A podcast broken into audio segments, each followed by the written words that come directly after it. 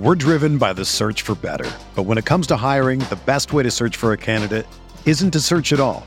Don't search match with Indeed. Indeed is your matching and hiring platform with over 350 million global monthly visitors, according to Indeed data, and a matching engine that helps you find quality candidates fast. Ditch the busy work. Use Indeed for scheduling, screening, and messaging so you can connect with candidates faster. Leveraging over 140 million qualifications and preferences every day, Indeed's matching engine is constantly learning from your preferences, so the more you use Indeed, the better it gets. Join more than 3.5 million businesses worldwide that use Indeed to hire great talent fast. And listeners of this show will get a $75 sponsored job credit to get your jobs more visibility at Indeed.com slash BlueWire. Just go to Indeed.com slash BlueWire right now and support our show by saying that you heard about Indeed on this podcast.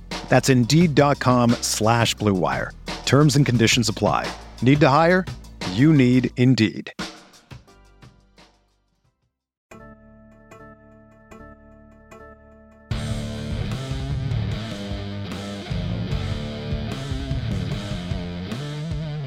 You're listening to Mile High Insiders with Nick Kendall and Luke Patterson. Head on over to milehighhuddle.com for all things Broncos. Now, it's time to find out what's going on behind the walls of UC Health Training Center.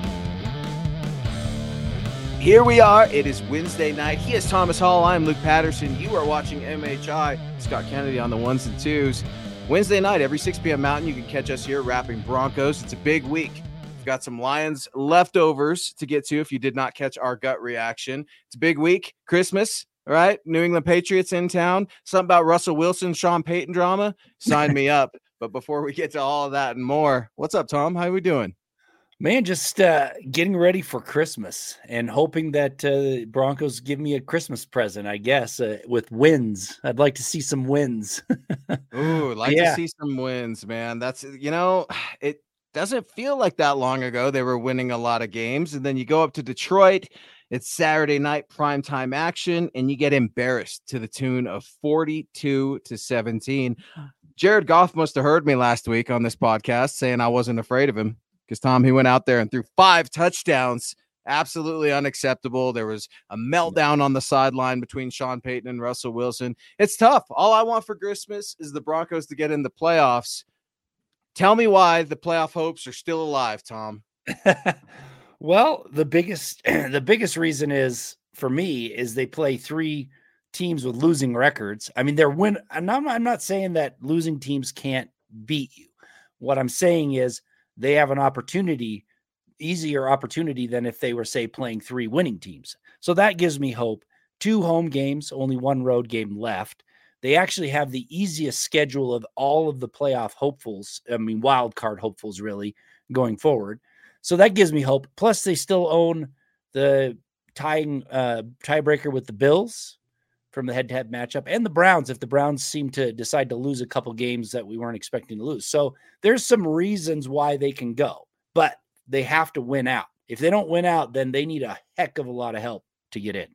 The Broncos are going to need plenty of help this Sunday. I'm going to get into that. Tease my keys to victory just a little. We may tease some numbers as well that come out every Saturday at milehighhuddle.com. But speaking of articles, be ready, stay alert. Milehighhuddle.com. Dylan Von Arx has an article coming very soon about the league power rankings. Where do the Broncos stand in the AFC shuffle? He will let you know over at MHH.com. Saying, Sup, Broncos country. Make sure you hit that like button on the way in, share on all platforms, and please subscribe if you have not done so already. And look, Tom, you told me last week if the Broncos were going to lose a game, that was the game to lose. NFC, you laid it out perfectly. They're playing two AFC West opponents in the next three weeks. The New England Patriots come to town on Christmas Eve. And dang, Tom, I do not want the Grinch to steal Christmas.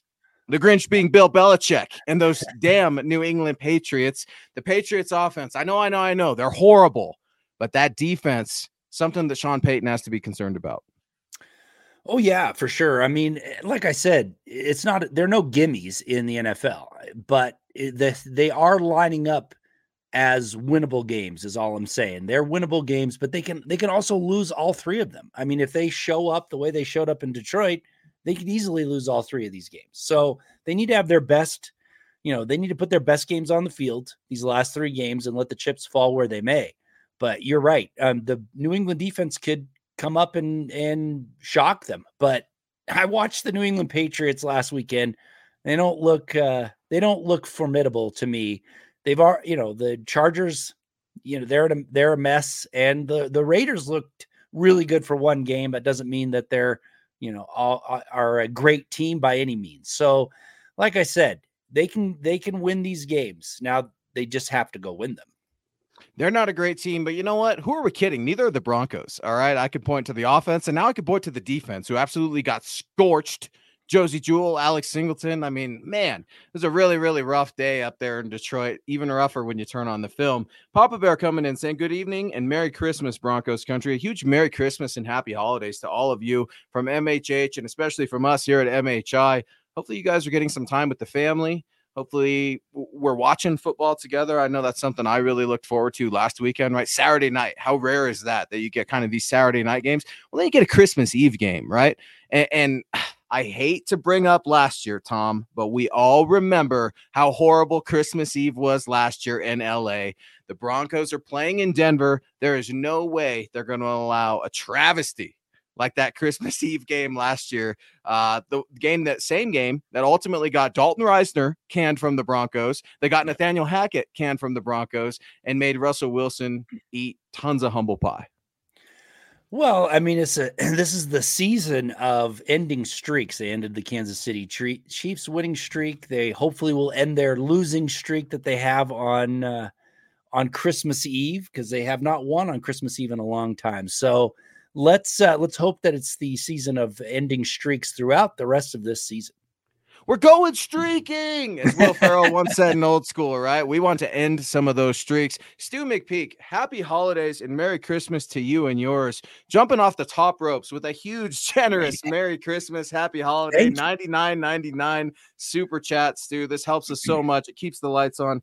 Merry Christmas to you and yours, brother. Merry Christmas. A big thank you to the MHH team. And a huge thank you to you, Stu. You've been riding with us since day one, back when this show was on Saturdays. We've moved all over, and here we are, man. And and you and Broncos country are a huge part of that. So thank you for all your service with those airlines. I see you out there working and grinding, and we appreciate you. Merry Christmas to you and yours. Yeah. Thank you, Stu. Merry Christmas. Thanks for uh, thanks for being here with us. That's the most important thing, you know, being here and talking football with us. Because otherwise, it'd just be Luke and I talking to ourselves. and you can ask my wife and my daughter. I mean, they they picked up so much through osmosis, but I can't imagine how crazy I drive them with all of my football nonsense and rhetoric here in this house. Casey Nickel joining the show. Thank you, Casey. Another generous, generous form of support. A 999 super. Thank you for joining MHI with Tom Scott and yours truly. Got told I'm getting a promotion today. Wow. And Kareem Jackson is back. Let's win out, baby. Let's go. Congratulations, Casey. That's fantastic. We're all about shout outs on this show. Um, what a gift, right? I mean, I'm sure you've worked hard for that, but uh, it's the season of giving and to be given some good news that Casey got a promotion, I'll take it.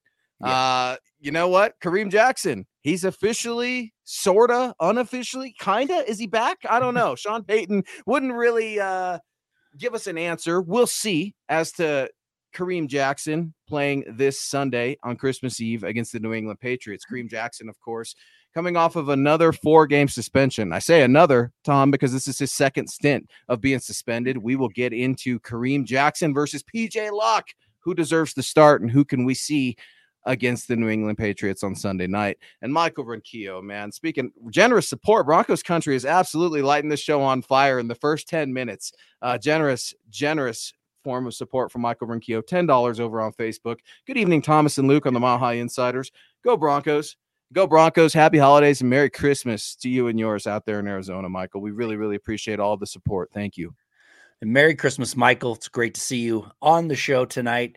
Ready to talk some football and getting, you know, hopefully getting uh, to the bottom of what the heck this Broncos team is actually all about over these next three games. That's what I'd like to see.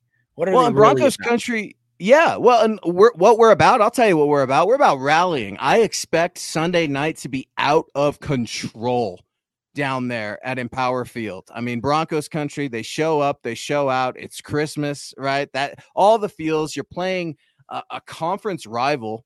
Broncos country, we hate the Patriots. All right. Like it's not yeah. as bad as the Raiders, but there is a lot of disdain for those New England Patriots. I think Broncos country is going to give it to them, just like Broncos country gives us a lot of support. Michaela Israel, good friend of the show, a very generous $5 super. Thank you so much. Happy holidays to you and yours. Hopefully, Cooper's doing well in basketball. Merry Christmas, Michaela.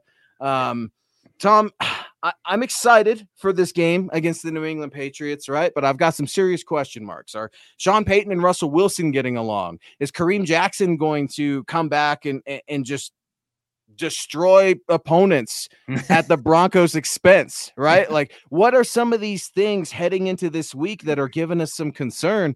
Russell Wilson's at the top of my list right now. Yeah, yeah, yeah. Kareem Jackson, PJ Locke. We're going to debate that here in a little bit. But all the stir is about how Sean Payton is the devil, Tom. I don't know if you've seen it. Maybe you've been under a rock. In case you have been, let me illustrate to you that Sean Payton yelling at Russell Wilson apparently is breaking news for a lot of national media. You and I have watched him yell at Russell Wilson for the majority of the season. What's your overall take on Sean Payton versus Russell Wilson screaming gate 2023 out in Detroit. I don't really care that he screamed. Coaches scream all the time.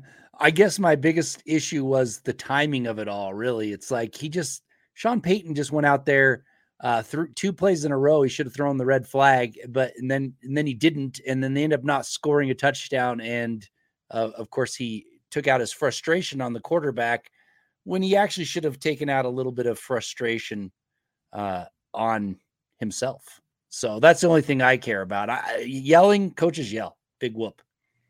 Coaches yell, absolutely. And when you think about these two coaches coming up on Sunday, they yell all the time, right? Bill Belichick and Sean Payton. Who do they come from? What coaching tree do they come from, Tom? Some guy named Bill Parcells, right? He wasn't exactly the friendliest guy, rubbed guys the wrong way, went head to head with uh, Simms o- over a career, Phil Simms if I'm not mistaken, right? And Phil Simms ultimately earned that team's respect going head to head with the big tuna himself. Look, it's sports, just like you said. These things happen, frustrations happen. I think sometimes we take frustrations out on other people. Props to Russell Wilson for standing pat. Um, I think that would have been an opportunity if there was a lesser man or a lesser caliber teammate, I should say. I don't necessarily agree with some of the play of Russell Wilson, but I think he's been a fantastic teammate. Uh, he sat there. He, he did exactly what he should have done. He bit his lip and he didn't say anything back. Now, whether or not Russell Wilson said something before that to egg that whole thing on. Maybe it's pure speculation. I haven't heard anything per source or anything like that. But the question remains is Russell Wilson and Sean Payton, are they together going to be a unit moving forward for this Broncos team? We're fixing to find out this Sunday, just like we're also fixing to find out how you are going to get down for your Christmas Eve Sunday night game. Guys, Little Caesars has our back.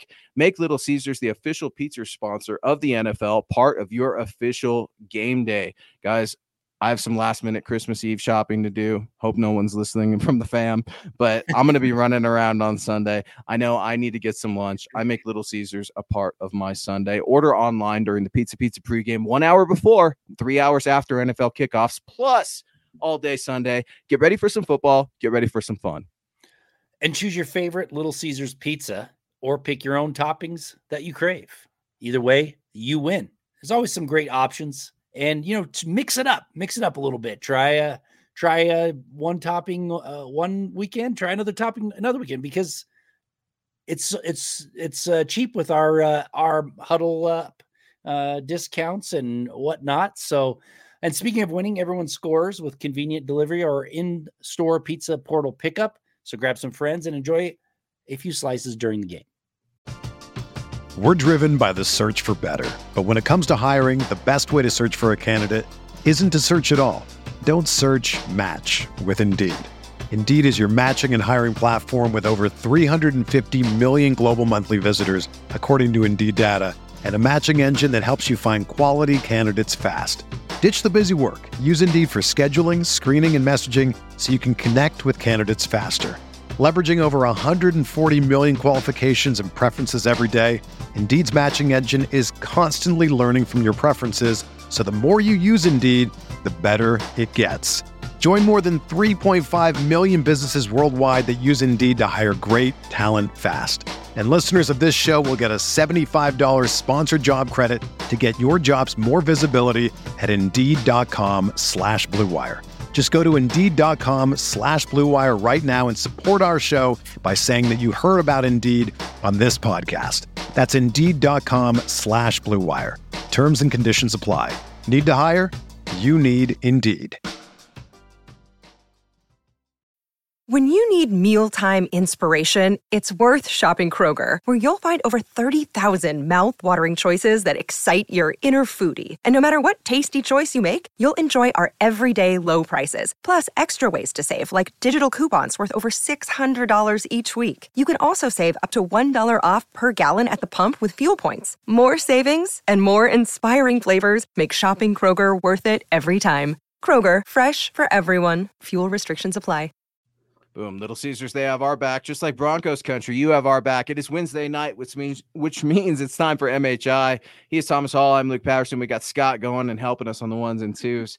Want to give uh Woofy Mellet a shout out, man. Had some had some bad news over in the chat. Looks like someone busted into the car and stole a bunch of the family Christmas presents. So thoughts and prayers to Woofy Mellet, man. We're about giving shout outs and support on this show. So um, definitely thoughts and prayers. I do understand it's a very hard time for some people, right? This isn't the best economy. This isn't the best world, right? Uh, if you can give, if you can help, if you could support, if you can be kind, please do so. Sometimes those are the most generous Christmas gifts that we can receive, just like time is the most generous thing that we can receive. And we appreciate you guys rocking with us. Phil McLaughlin coming in hot. Thank you, Phil, for all the support, man. You show up so consistently every Wednesday here on MHI. Good evening, Thomas, Luke, and Deacon Scott. Do you guys think that PJ Locke or Kareem Jackson will start? Hmm. I hope it's Locke because I wouldn't replace him, even though he had a bit of a rough outing in Detroit. He didn't have the impact that he has been having. He's had more of an impact than Kareem Jackson has this year. He's really coming into his own. I feel like he's playing at a very high level, unexpectedly so. And yeah, he might come back down to earth a little bit, but we kind of know what we have in Kareem Jackson when we watch him on the field. Uh, you know, he's a little bit of a liability in coverage in my mind. And he is a, you know, when it comes to hitting somebody, he's a liability as well. You know, 15 yard penalty, getting thrown out of the game, then you're short a man. So for me, for my money, I'm going with Locke. I hope he starts, and I th- I think he probably will. Maybe not officially, but he'll get more playing time than Kareem Jackson will. Well, and I hate to do this to you, Phil, but I'm going to do it to you because I love you and you're here for me every week. I'm going to answer your question with a question Whose call is it? Between PJ Locke and Kareem Jackson? Is it Vance Joseph's or is it Sean Payton's? That's a very interesting question when you start to think about it. Uh, PJ Locke has been playing out of his mind ever since Kareem Jackson's been serving this suspension twice now. Right, we're looking at like seven games, eight games, something like that. K Jack has played fines out the wazoo here's where I'm at with Kareem Jackson. It's the curious case of K-Jack, as I like to say, right? And he's K-Jack clause and he's going out there and he's doing great things for the community, spending all kinds of money for kids. Absolutely love to see it. Uh, I just wonder how much of a liability he is, Tom. NFL referees are hunting for Kareem Jackson. That is a fact. There is almost a ransom on Kareem Jackson. You know, watch for 22. We're going to find him get anywhere near somebody, we're going to find him. We're coming off of an NFL week 15 in which we saw a very nasty hit on Michael Pittman Jr. with the Indianapolis Colts. And the NFL is trying to send a message right now. It's the holiday season. We're not going to tolerate any of that. There are more eyeballs on our product right now than ever before. Yep. They aren't going to tolerate it. So I do feel like while it's a little bit deserved from Kareem Jackson. It's too much of a liability to throw him out there in the starting unit. I do find it interesting the timing of this whole thing because, as you know, Tom, injuries can happen at any time. We ran into a very similar scenario like this in training camp. I was writing my training camp journal. I don't know if Kareem Jackson's going to make this team. PJ Locke gets hurt. Yep. Delarrin Turner Yell goes down. All of a sudden, K Jack's out there intercepting Russ, looking like his old self. Maybe he could go play corner. I mean, you're going to need both of these guys. All right. And you are absolutely right. Kareem Jackson has lost a step in coverage. I don't know if his physicality or his level of boldness is needed in the run game because again are you willing to accept that flag that's a damned if you do damned if you don't situation but tom who makes that call is it vance joseph or sean payton I'm, I'm sure it's sean payton he runs the show i mean i just i think it is i, I think he's going to play just because they need another body in the secondary they they've had some in, you know injuries to the safety position with Caden Sterns. He's out. Delarrin Turner Yell is not someone you can trust back there. They haven't no. activated JL Skinner. So I think he's going to play. I think they'll probably suit him up. The problem I have is if he hits anybody hard, they're going to throw a flag. It just eh, I I just have this feeling if he lays a hard hit on somebody, they're going to throw a flag and and that's it. And so you're going to cost your team 15 yards. And that's, you know, that's not and if it's going to be a tight game that could be something that kind of changes the the momentum of the game so it's it you know it's one of those things you got to keep your fingers crossed hopefully he doesn't uh, come flying in like a missile and really really lay it into somebody and even though even though the hit could be clean they're still going to probably throw a flag on him well, it's at a weird time of the year, right? It, it's a weird circumstance in general. Anytime you're dealing with a team captain who's coming back from an injury, let alone a suspension, right? I mean, it, if it were a lesser coach, I think you run into the problem of this isn't a question. You start Kareem Jackson because he's your locker room guy and you need leaders. That defense needed some leadership. They needed something last week in Detroit. I'm not sure Kareem Jackson's the catalyst that brings it all together against the New England Patriots. In a perfect world, I want them both out there right? In nickel dime scenarios, that means that you've taken the run game away from Ezekiel Elliott, Bailey Zappe, oh, Mac Jones, whoever the hell is going to start for quarterback over out there in New England.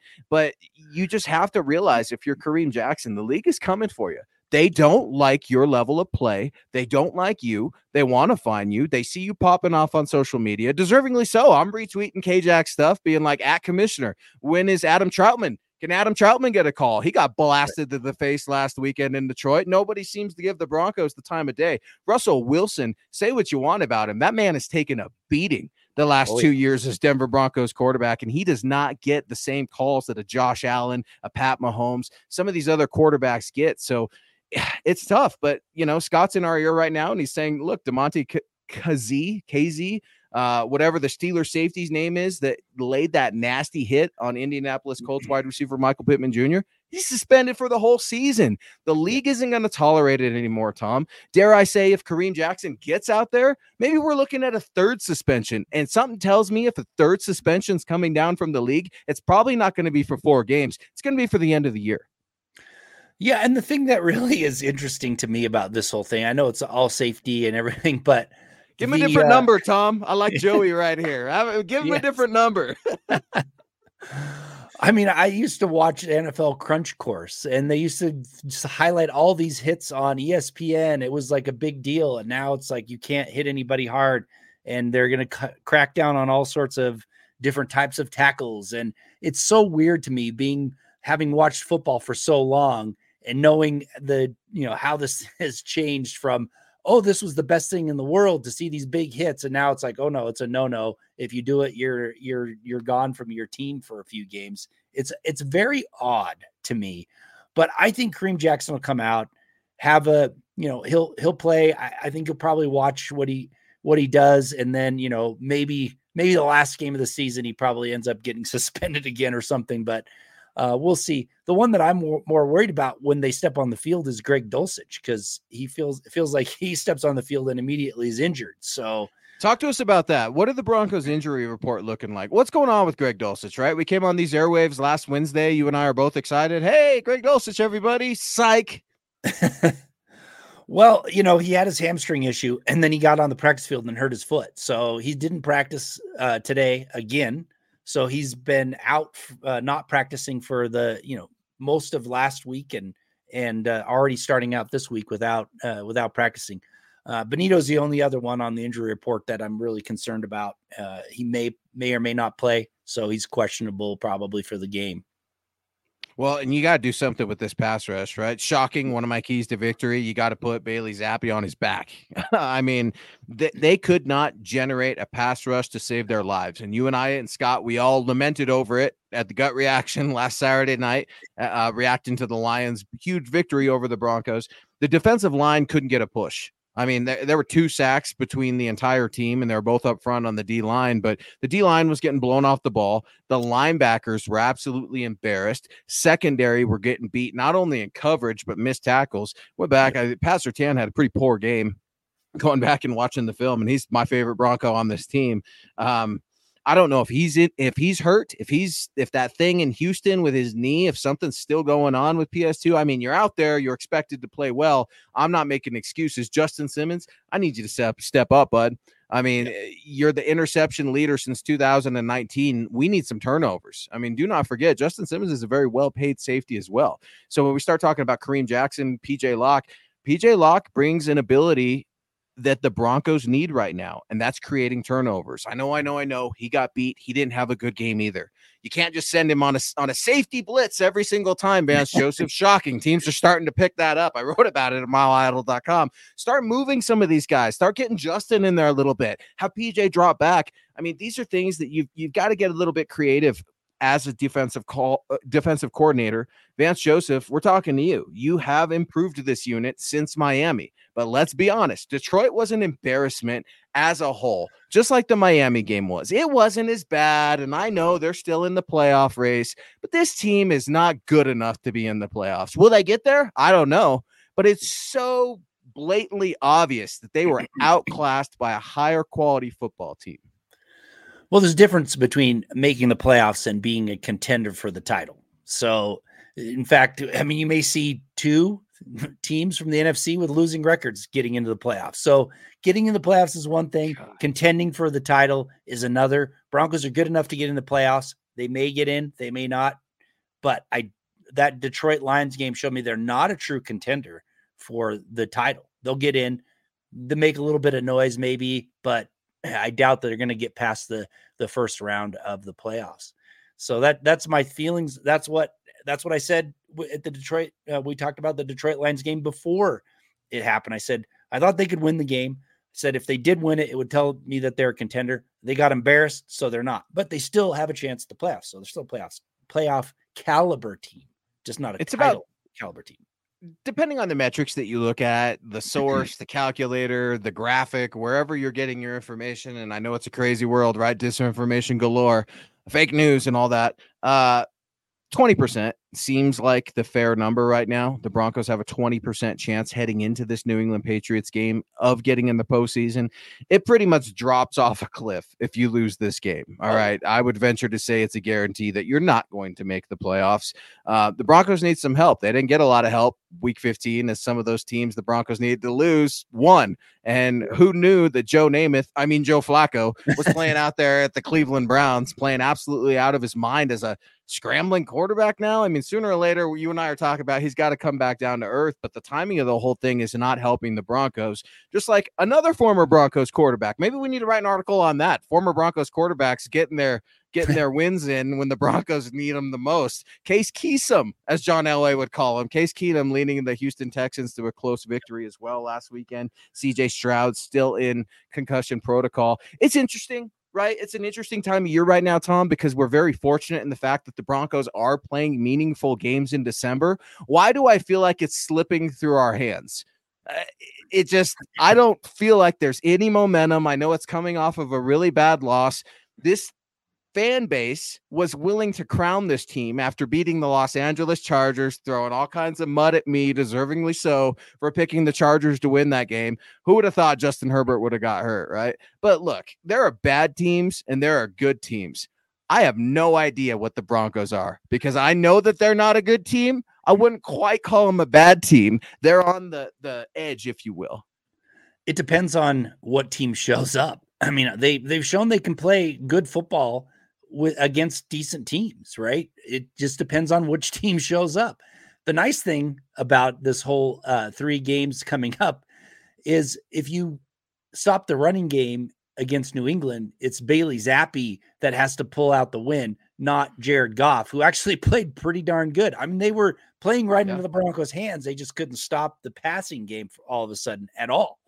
So, and the nice thing is you got Bailey Zappe Easton Stick, and then you finish with uh, Aidan O'Connell, who's a rookie uh, quarterback. So hopefully, if you can actually show up to play, that they they didn't show up to play in Detroit. If they actually show up to play these three games, they should be able to win them. Two home games, you go down and you break that Raiders win streak against the Broncos in the final week of the season. You're in the playoffs. I think I still think if they go 10 and 7, they get in the playoffs. You mean the Broncos are going to go into Las Vegas and win a place they've never won? Just just like that's what I'm saying. Time, I said it's a it's the year of the season of breaking streaks. They're going to go in and break that streak and beat the Raiders. We're going streaking. Mike S. I was waiting for some people. Mike S. William Catalano coming in here. I was waiting for you guys to come in here. Mike Givens as well. What about Drew Lock? There's an article running. Drew Lock, remember that guy? Ex Broncos quarterback Drew Lock. Well, became a Seattle legend, if you will, on Monday night. Read all about it. Chad Jensen has an article up over at milehighhuddle.com. Drew Lock willing his team to victory against what the Philadelphia Eagles. Is that what I saw? I mean, good yep. lord. Here we go. Another Broncos quarterback. You got Case Keenum, Joe Flacco, Drew Lock. You know, I saw Teddy Bridgewater down at the sideline, Detroit Lions game. It was a shocker he didn't make an appearance. Um, something that's got to be irking Broncos country a little bit. No, we don't want Drew Lock back, but uh, you got to give the kid his flowers. It, it, cool to see success. I certainly don't wish any harm on Drew Lock. I hope he has a great, great career. I, I hope one day we could come back and say, "Oh, I wish he was this or wish he was that." It was cool to see Drew have some success, man. I think Broncos country was okay with that. I didn't see any negatives coming out of uh, Denver regarding Drew Lock's good team win against the Philadelphia Eagles. Yeah, and that that's the thing with Drew Lock. He, he tantalizes you with uh, you know, some great throws or some really good games, and then the next game he, you know, kind of goes the other way. So that that was the problem with Drew Lock. You didn't know, like the Denver Broncos, you didn't know which which one you're going to get any given Sunday.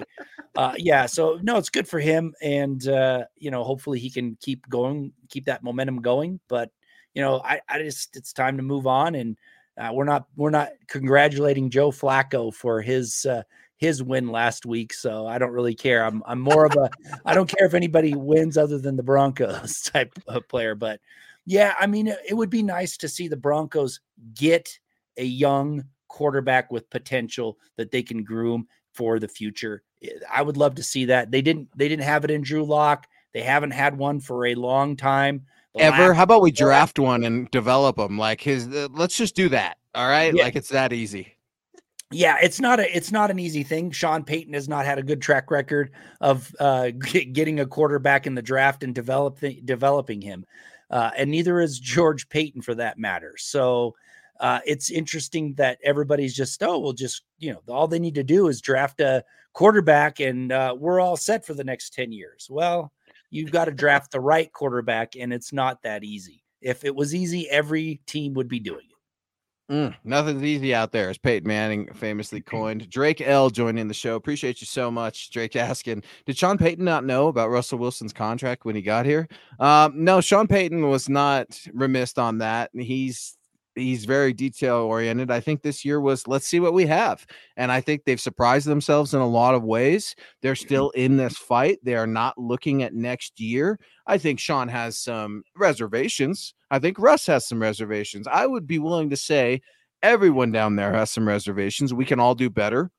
There are no guarantees in the NFL, and it is truly a year to year basis for a lot of these guys. Very rarely do you see one player stay with one franchise for the majority of their career. Same thing can be said for coaches, especially coaches, scouts, GMs, what have you.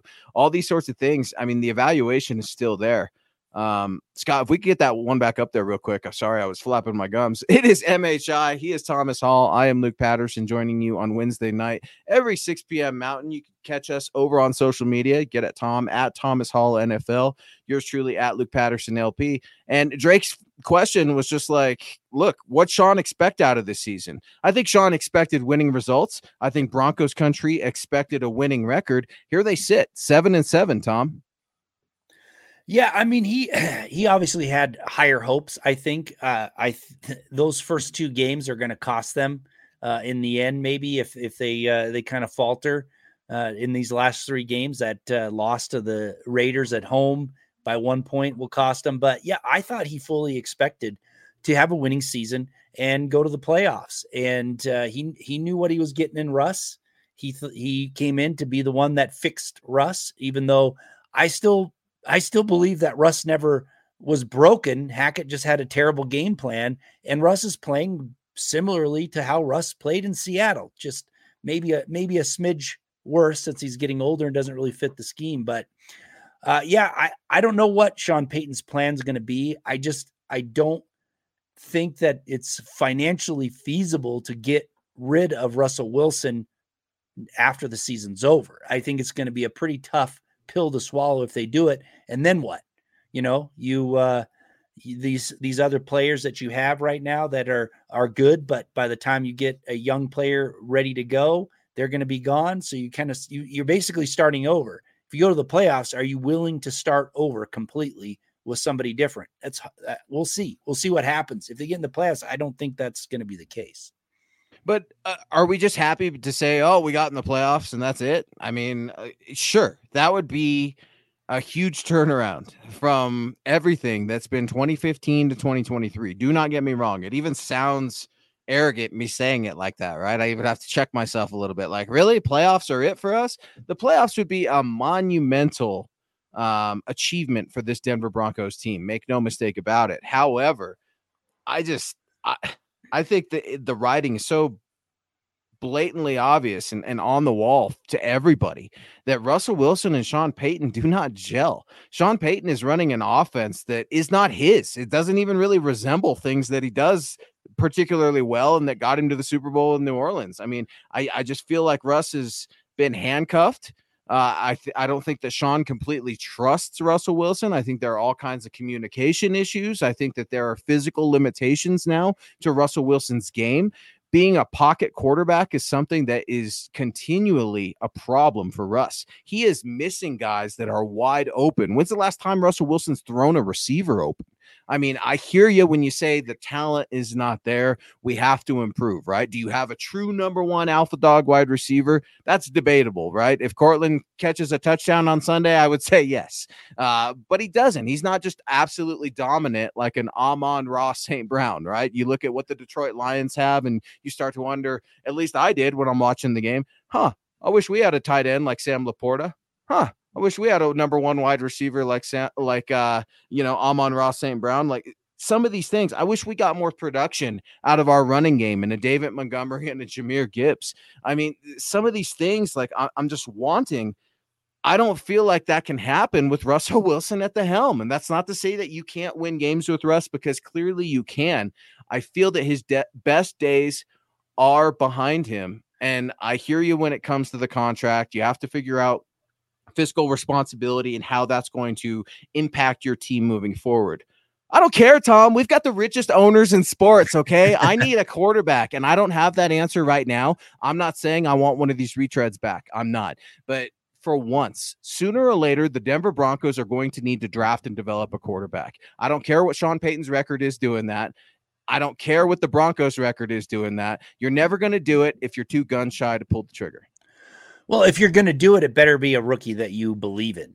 Yes. You're not going to, you don't want to go out and pay a retread and pay Russ, Russ's crappy, bloated contract at the same time. You go get a, if you're truly going to move on from Russell Wilson, you go get a rookie and you groom him.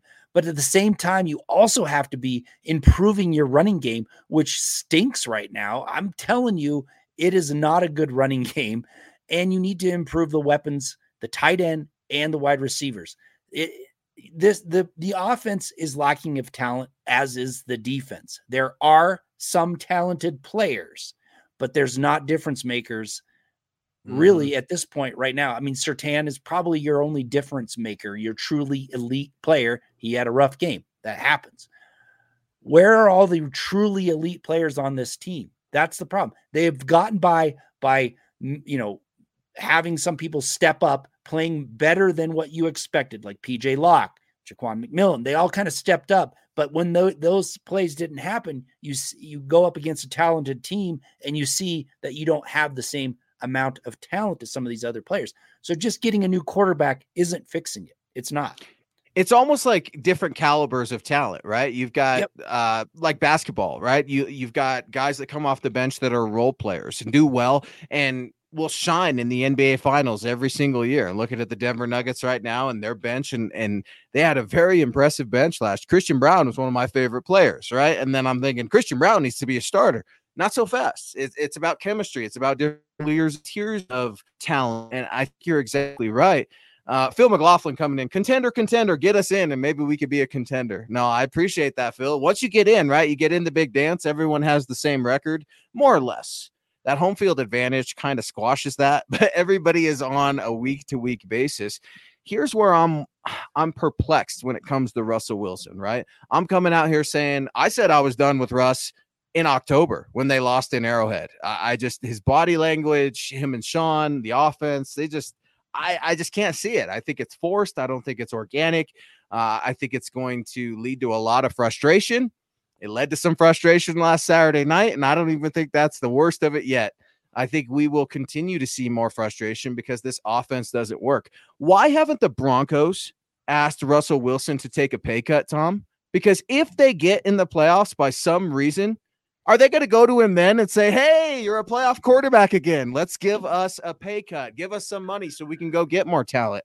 I can't figure out what the plan is with Russell Wilson. Are Sean Payton and George Paton still evaluating him? Are we waiting for something? Because I would at least start having the conver- I would have had the conversations eh, starting in Miami. All right. That Miami week. Hey, Russ, we need you to start considering a contract negotiation that frees up some money. We'll pay you some more money now. We could front load the deal. I don't understand why that hasn't happened, Tom. Are they waiting to be a playoff team so they can be stuck with Russ? I don't know, but you can't re, you can't front, front load the deal anymore. I mean, next season is about the only time that you really can, but you still are you're going to have to make some serious cuts in order to do that because you're so far over the cap already, and it's going to take you a while to get past that problem. So yeah, you could ask him to you would have to ask him to actually take a pay cut, redo his whole contract. I don't know if that's I don't know if that will um if that will fly with the with the league and the salary cap and all that stuff. But what I'm we the the thing is is you're kind of stuck either with Russell Wilson or you're stuck with a rookie quarterback that you got to bring up. And there's still a ton of holes everywhere else on this team. So just going out and getting a journeyman quarterback to get you by isn't going to fix any of the problems. So if you go to the playoffs with Russell Wilson, and then you next year you say, okay, we'll see you later, Russell Wilson. We're going to bring in a journeyman and go five and 11 or five and 12 or whatever it is now. Uh, that's not going to make fans very happy. And that's what pays the bills. So what are you going to do? You're you're not at a position where you can totally rebuild because you're winning. You're you're winning. Ish. You're seven ish. and 7 you're all right. Ish. Like you're winning, you're winning ish. Far past the tank and get a really high draft choice that's going to save the organization, so to speak. And so you're basically you're stuck with we're going to fill in some holes and stay with Russ, Russell Wilson for another two seasons while we fill in those holes. I, that's that's where I keep coming back to. You want to know what the plan is? The plan is they stick with Russell Wilson. They kind of win. They're never going to be the contender. They're going to fill in a couple holes like left tackle because I don't know how long Garett Bolles is going to be around. You've got to fill in uh, DJ Jones's spot. You're going to have to cut him on, in the offseason, bring in at least two defensive linemen to fill those holes because Tom Tyreek Hill himself could not fix Russell Wilson. Okay. You don't, you no, don't think having no, someone no, as dynamic as Tyreek Hill or someone of that caliber is going to make Russell Wilson a better player? Throwing no, the, him? No, absolutely not. The quarterback, that's backwards. That's where you have it wrong. The quarterback should be making the wide receiver better, not the wide receiver making the quarterback better. Last time I checked, quarterback is the most important position of all of sports. Totally Russell you. Wilson is not getting the job done. Tom, he can't see a wide open Jerry Jeudy who has less than a quarter of the talent that Tyreek Hill has. I mean, and I'm not the Jerry Jeudy guy. I thought Jerry Jeudy should have been shipped out. Here I am defending Jerry Jeudy on some of these things. I mean, it is driving me crazy. You know who doesn't drive me crazy? Our guy GLP, who listens to Tom and I yell at each other every Wednesday night at 6 p.m. Mountain, saying, Hey guys, just a little reminder to the Russ's unfans He is far bettered than the parade of wannabes for seven years. Go Broncos. GLP calls it like he sees it, man. And I love Gary so much. And we salute him for all of his support. Tom, I know you know that the quarterback is the most important position in sports. I know you realize, and you are correct, that this team is lacking when it comes to talent at special positions, including wide receiver, tight end, running back, franchise left tackles. I mean, the list goes on and on and on. I'm just so worried that if we continue to try the band aid approach, and Russ isn't the problem, it's everybody else, sooner or later, we're going to have cycled through so many guys, and Russ is still going to be here under this big fat contract, and nothing's going to have changed. The Walton Penner ownership group has sunk so much money into this franchise. You know, I know, we all know they want a new stadium out there by DIA and all the crazy conspiracy theorists and all that funky stuff, right? We want to turn that into a Broncos mecca, if you will. Russell Wilson's not going to do that. He is, I mean, the fans are holding on to Russ's coattails by a thread right now. The Broncos lose on a Russell Wilson interception on Christmas Eve. This town turns on Russell Wilson all over again, just like they did against the Houston Texans. Well, I'll tell you, the only way you're getting a big new stadium and people to back it uh, in the town is to start winning. So if you want a brand new stadium, are you going to go with a journeyman to bridge until you get a, a, rookie and you lose for three seasons until you're starting to get good again, and then you go for the stadium? I don't know. I just keep thinking about what you said. What is the plan with Russ? I'm trying to trying to figure it out. I think they have to address holes. They can do it. Get younger while doing it and then move on from Russell Wilson when that contract is feasible to move on from, which is is really after 2025. So oh. that that I mean, the, I'm not, I'm just saying the contract. I, I, didn't I didn't write it up. That was George Paton. Yes, you did. Tom, you're there with contract. George. The contract that he gave him was terrible, and it yeah. it really has hurt the Broncos. So, but if you think about it, you cut him. You carry that dead cap. You've got a ton invested in the quarterback, and you still got to go find your future quarterback you can still try and find your future quarterback in the meantime, is what I'm saying.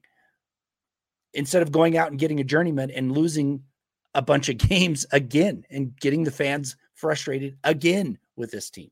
I don't want a journeyman. I just want a rookie. Like I'm willing to go through the rookie lumps of what it looks like for a guy who's going to sink or swim. I would, you know what? I wasn't high on Kenny Pickett, but at least the Steelers tried.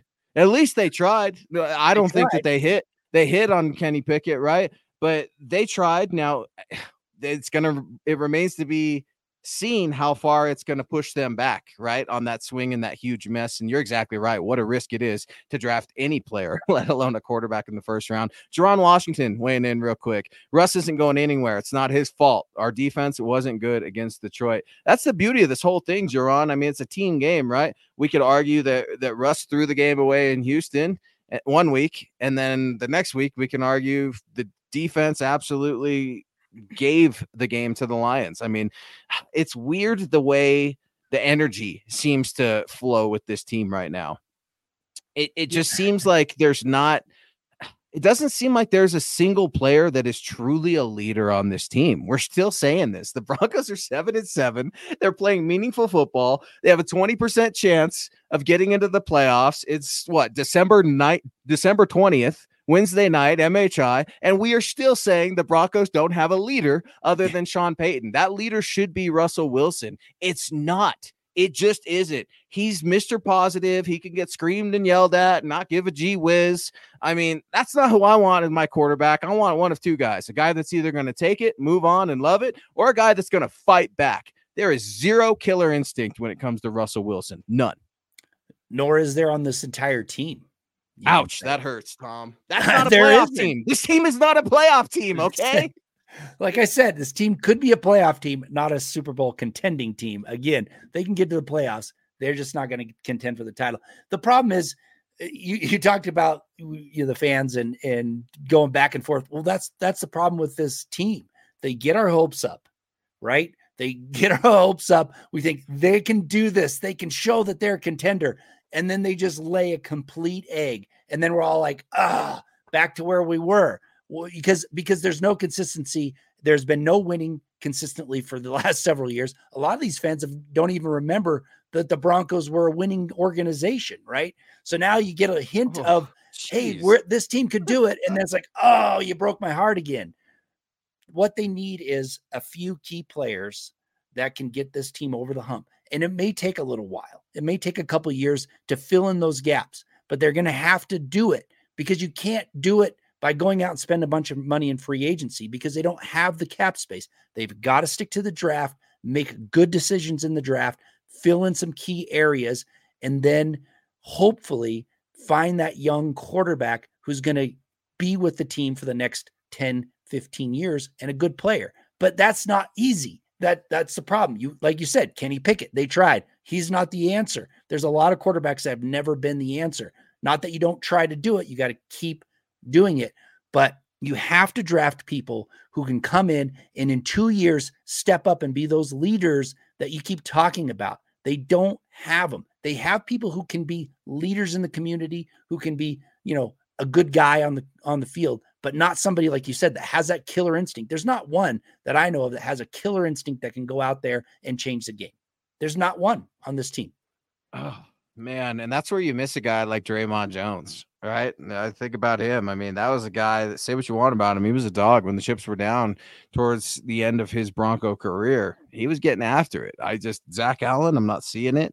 DJ Jones, you've been calling on calling him out for a couple weeks. Like he got a sack and then he was missing the rest of the game. I mean, you're exactly right. It's not just the quarterback. I feel like the quarterback should be leading the charge. He's not. It's not Russ. It's not who he is.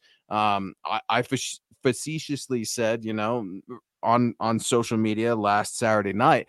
Russ just must not care anymore, or he has mastered the power of positivity. Because I don't know about you, Tom, but I don't respond very well to being yelled at, especially as an adult. Now, when you're being coached, when you're in a sport, whatever, different times of my life, it, it might have been different. Different professions of my life, it might have been di- different. But as a leader in my own profession, I don't scream and yell at people. They don't receive that well.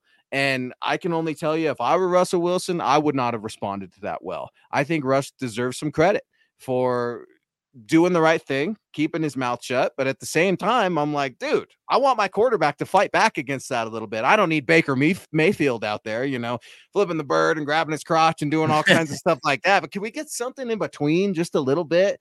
I mean, it's just, it's so frustrating to see this lack of chemistry right now. And we're talking about Sean Payton and Russell Wilson's chemistry, but Tom, really, it's the entire team when we talk about it, right? Because we're talking about lack of talent. We're talking about lack of a killer instinct, lack of leadership. That's this entire football team. So I do think it's pretty incredible that the Broncos sit here at seven and seven. As frustrated as I am with them right now, as nervous as they make me, um, as anxious as they make me, I think Sean Payton and this group of players do deserve a certain level of credit. I just don't know what that is yet. Well, there's a couple things I want to say about it. One, uh, from my perspective, watching the Detroit games, Russell Wilson was one of the few players that were still out there competing. There were a bunch of players that you could tell they were done. They knew they were getting their butts whipped and they didn't really care. I thought that Russell Wilson actually cared. Whether you have he has fire or not, he, at least he was out there still competing until they took him out of the game, which was smart. Why keep him in the in the game when it's over? So there was that. Now I'm not trying to defend Russell Wilson and his uh, you know lack of fire or whatever, but I don't want him to be somebody he isn't. And I somebody I can't remember who it was. Somebody in the Denver media was like, "Boy, it sure be nice to see him fight back." It's like that's not him.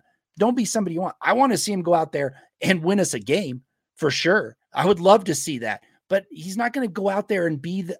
It would come off fake. Come out and be like, "Oh, rah rah, you guys better start doing your jobs, or I'm going to get in your face." Yeah. No one's going to care. Isn't that the problem? That's not that him. Doesn't do that's that. Not that's him. the then, that's the problem.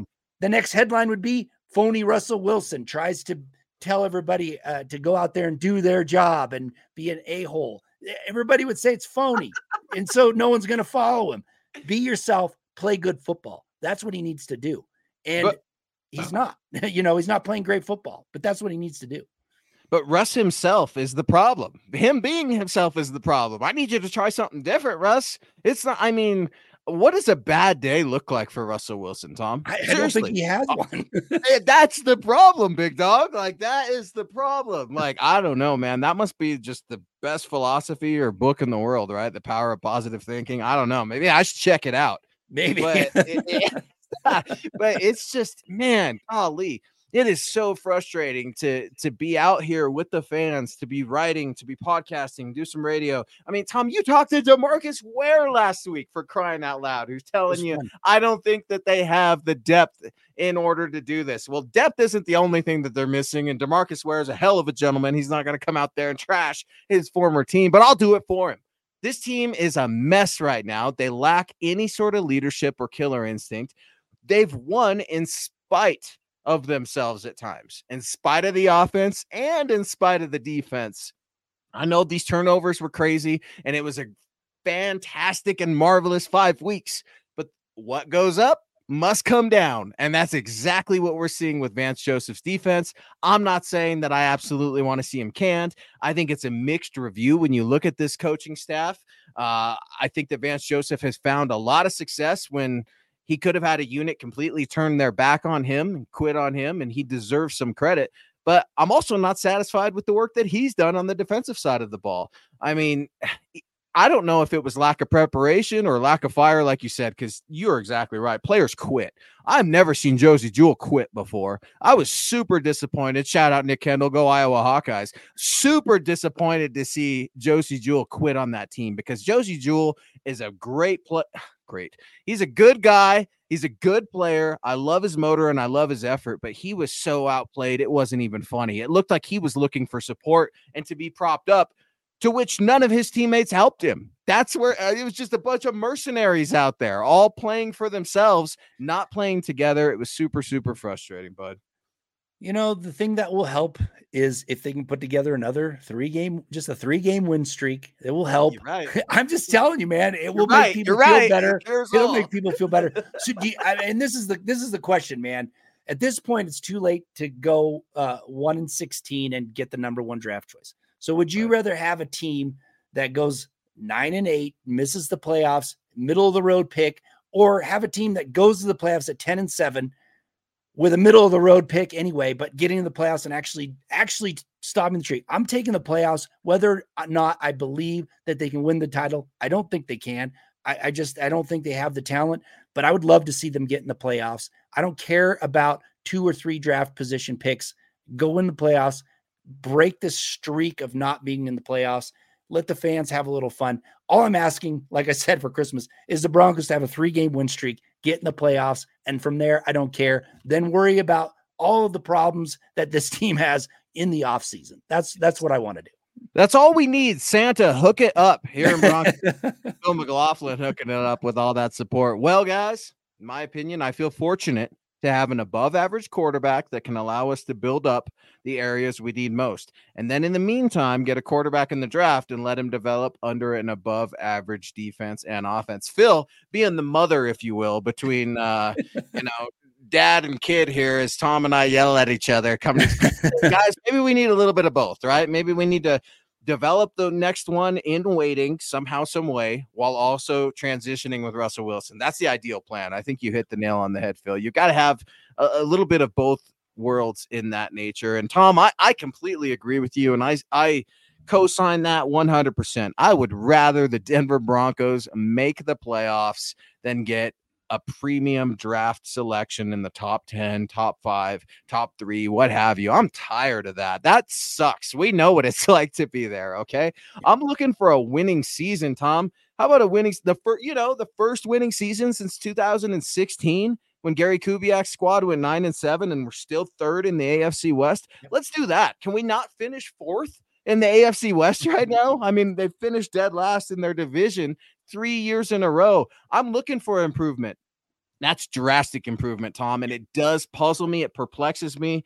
Uh, Scott, I'm not sure your opinion on the whole thing. It's I can I can understand the fan base's logic, right? But that's hedging your bets. 2020 is always or, or hindsight is always 2020, right? But look, I, I'm looking for those steps forward. I think a winning record not only rejuvenates this franchise, but it brings the fan base back as well because the fan base has been continually sold the bill of goods. This is the year. This is our coach. This is our quarterback. Well, I think we've got a couple things figured out right now for sure. One, the Walton Penner ownership group are willing to spend some money and they're not cheap. Two, Sean Payton is going to be here for the long haul of his contract. I don't know if that's five or six years, but Sean Payton is the man. Those two things together, we know are in in place. That's been more than the Broncos could say for what almost a decade. yeah. Well, I'd like to just touch on what uh, what what um, uh, Phil just said, which was having a quarterback, even above average quarterback, and a young quarterback. Now, if you go back and you look when Paxton Lynch was drafted, the guy had problems. He didn't want to. He didn't want to learn how to be an NFL quarterback. He had talent. Don't get me wrong. He had physical talent, but he did not want to learn how to play quarterback. He was ra- rather play video games. Do you think that would have happened if Peyton Manning was the quarterback when he was drafted and was playing? Do you think that Peyton Manning would have instilled some other type? Maybe he, maybe he just didn't have it. I mean, it Peyton would have been like, enough with those video games. yeah, yelling at him. I mean, so there is something to be said. Now, his mentor was Trevor Siemian, right? That was the starting quarterback that he was competing against when he was in the league. Now, again, okay, terrible bus. I don't want to defend Paxton Lynch at all. I've made jokes about him, but Trevor's my guy now. He said if you had Russ, in, if you had Russ there and a quarterback that you're developing, I think you have a better chance of developing that quarterback for the future than if you just have some schmo that you brought in off the street to bridge the gap until you get to uh, that quarterback that you really need. So I think that was a great point that you said, Phil, that it would be nice to have a mentor for that young quarterback of the future that you are willing to, to work with and take the helm in 2026. I don't need a mentor. Sean Payton used to play quarterback. He can be all the mentor, yell Davis Webb, right? He loves Davis Webb too, by the way, right? I mean, like Sean Payton. that was that was. I don't either. I don't either, Tom. I mean, you see Davis just kind of there, like, damn, yeah, we're getting yelled at together, kind of with Russ. he was in Russ's trenches with him. Say what you want about him. I mean, I did like that. Lawrence yep. Rivera, man, this is very, very kind. Uh, appreciate the support, Lawrence. I'm just grateful to have a podcast that's been here since the bottom. And Lawrence, I will tell you, I actually started covering the Denver Broncos in 2016, right? It was my first season covering for a different publication.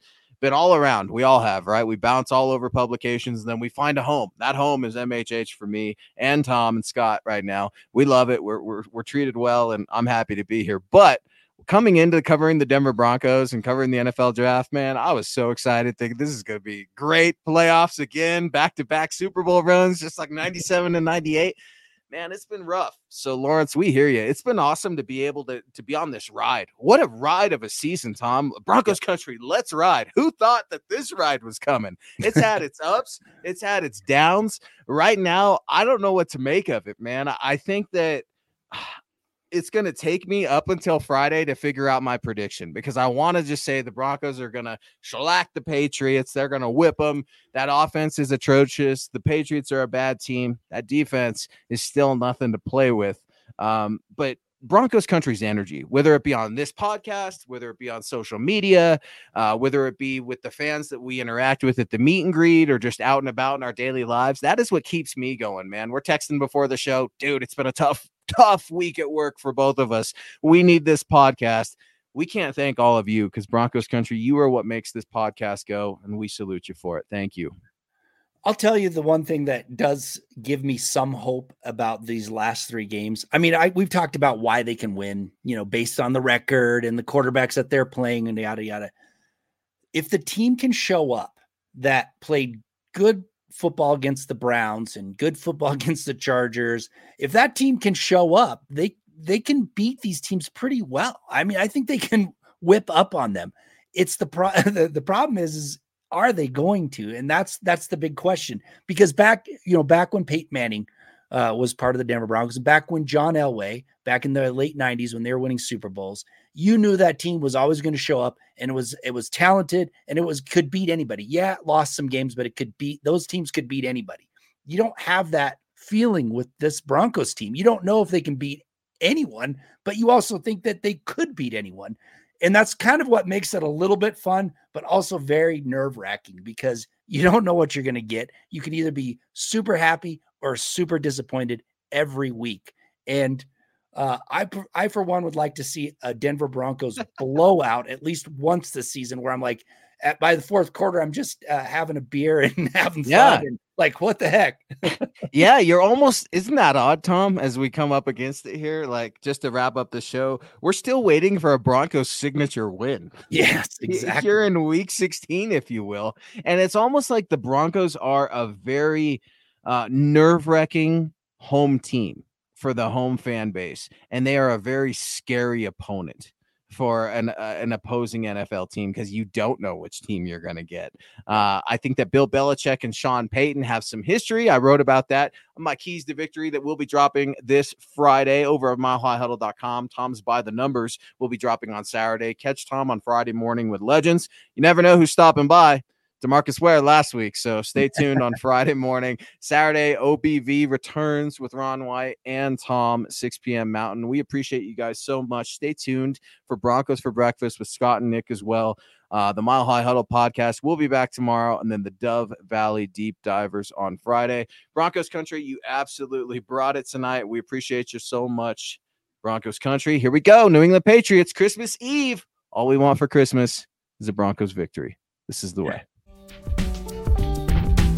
Head on over to milehighhuddle.com for all things Broncos. Everyone is talking about magnesium. It's all you hear about. But why? What do we know about magnesium? Well, magnesium is the number one mineral that 75% of Americans are deficient in. If you are a woman over 35, magnesium will help you rediscover balance, energy, and vitality. Magnesium supports more than 300 enzymatic reactions in your body, including those involved in hormonal balance. From functional medicine doctors to mental well being and female hormone experts, we all know that magnesium is the one mineral to improve all aspects of well being and health. But which one? Magnesium Breakthrough from Bioptimizers, the trusted choice recommended by leading experts with seven best absorbed forms of magnesium to ensure your body receives the support it needs for overall well being. Go to bioptimizers.com slash balance today and use code BALANCE10 for 10% off. Support your journey to wellness at B-I-O-P-T-I-M-I-Z-E-R-S dot com forward slash balance. Magnesium Breakthrough from Bioptimizers, your foundation to optimal health and vitality.